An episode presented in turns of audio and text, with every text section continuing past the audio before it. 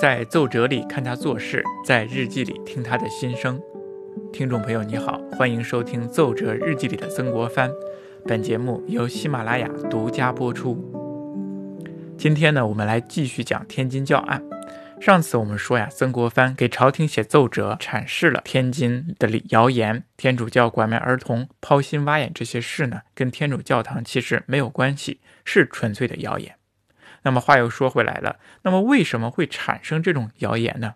那无非就是中外之间呢有矛盾、有隔阂。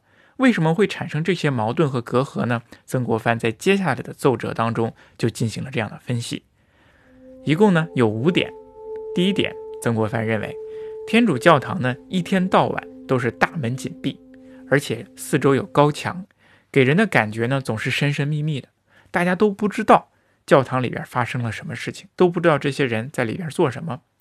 而且大部分的教堂呢都是有地窖的，那么教堂修建这些地窖的时候呢，请来的工人呢都是外地的，本地人呢不知道他们修建地窖用来做什么，只知道他们有地窖。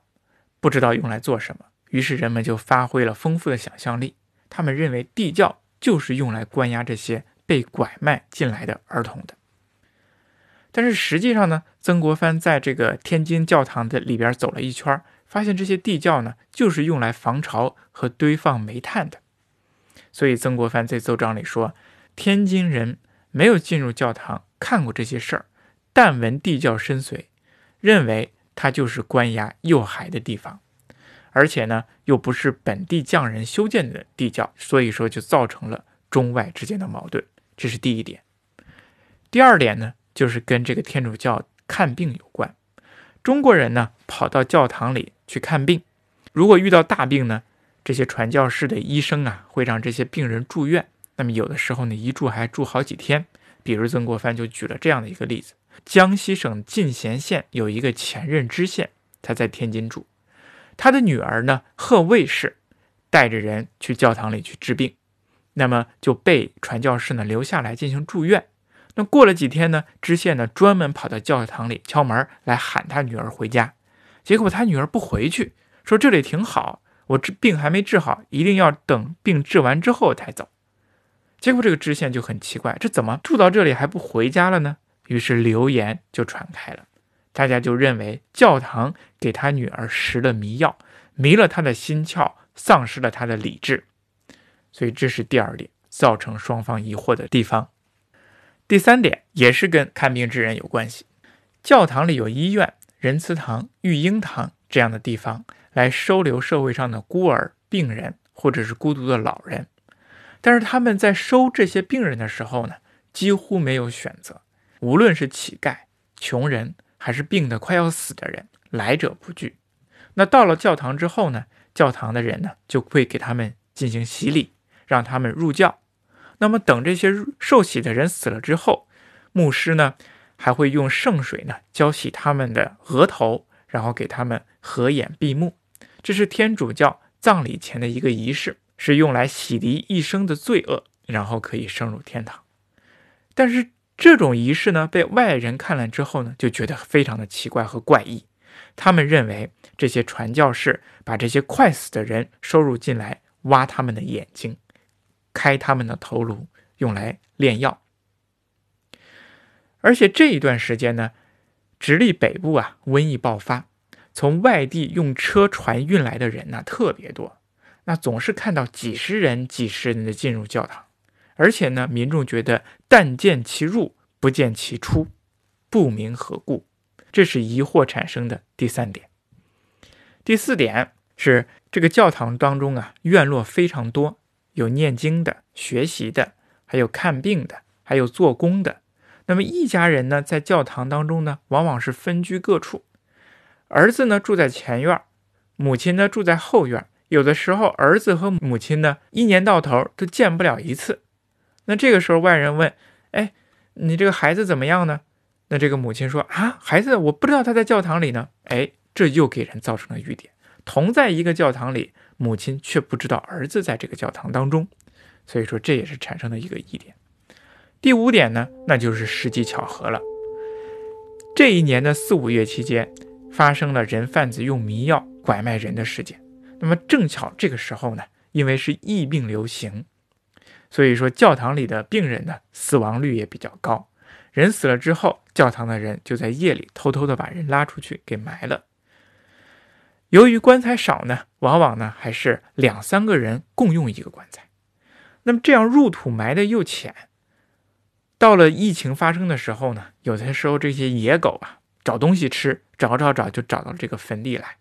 由于因为尸体埋的浅，所以说这个野狗呢就能嗅到这些尸体，把它给挖了出来，就在那儿啃着吃。五月初六这一天，就有野狗抛出来了两具尸体，胸腹部截烂。长度外露，大家一看，这还了得！再结合平日里这个揭帖的内容，人们就信了。那么又加上人贩子说自己跟教堂有关系，那人们就怒不可支。这是产生流言的第五点原因。因此，教堂拐卖儿童、抛心挖眼，就真的只是谣言，没有什么特殊切实的证据，只不过是中外教民之间隔阂的太深，互相猜忌而造成了这样的谣言。那好了，案件本身的真相大白了，那么这些谣言呢，还真的是假的。那么怎么处理这个教案呢？曾国藩呢，他这样建议朝廷：首先，让朝廷发布谕旨，通知各省发一个声明，说教民抛心挖眼、戕害生民的这种说法呢，就是诬陷，不告天下。一则雪洋人之冤，二则解市民之惑。然后呢，就要捉拿凶手和那些趁火打劫的人。这就是曾国藩的整个奏折。那我们接下来呢，就来分析一下曾国藩的这个奏折。他主要呢，就是在说谣传的抛心挖眼、迷拐幼童这件事儿呢，纯粹就是谣言，根本就没有这回事儿。那我们从曾国藩论述的逻辑上来看呢，这篇奏折呢，主要分为两部分。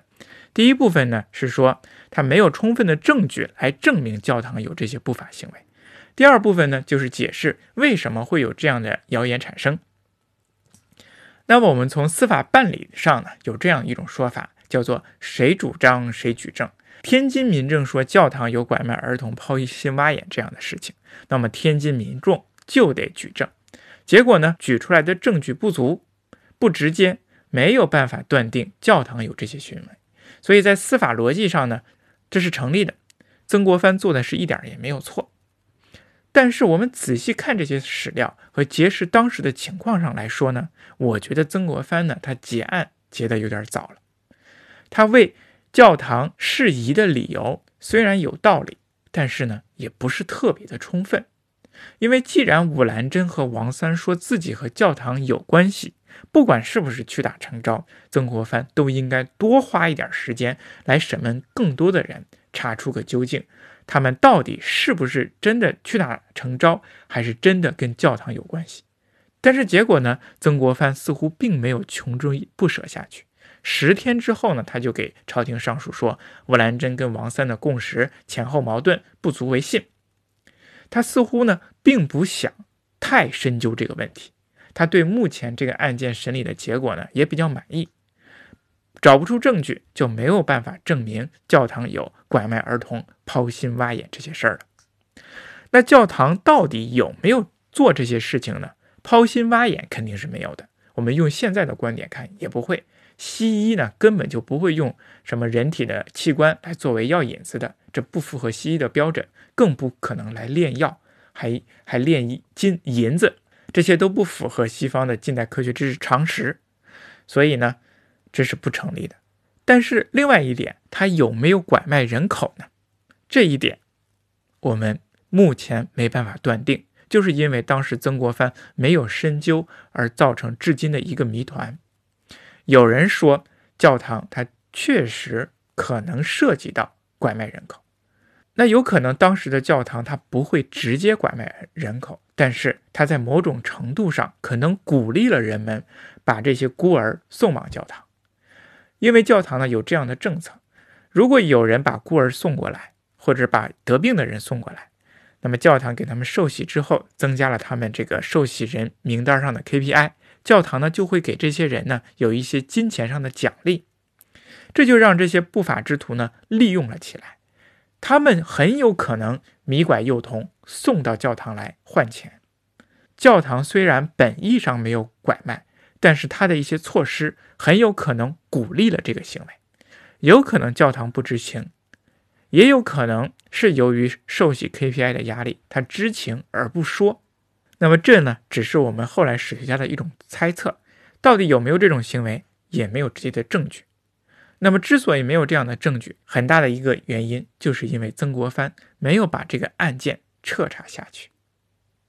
总的来说，既然找不到证据，就没有办法来判断教堂有拐卖儿童、抛心挖眼这件事情。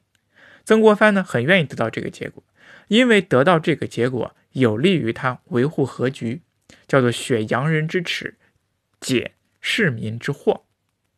那么看来这个谣言呢，还真的是把洋人给冤枉了。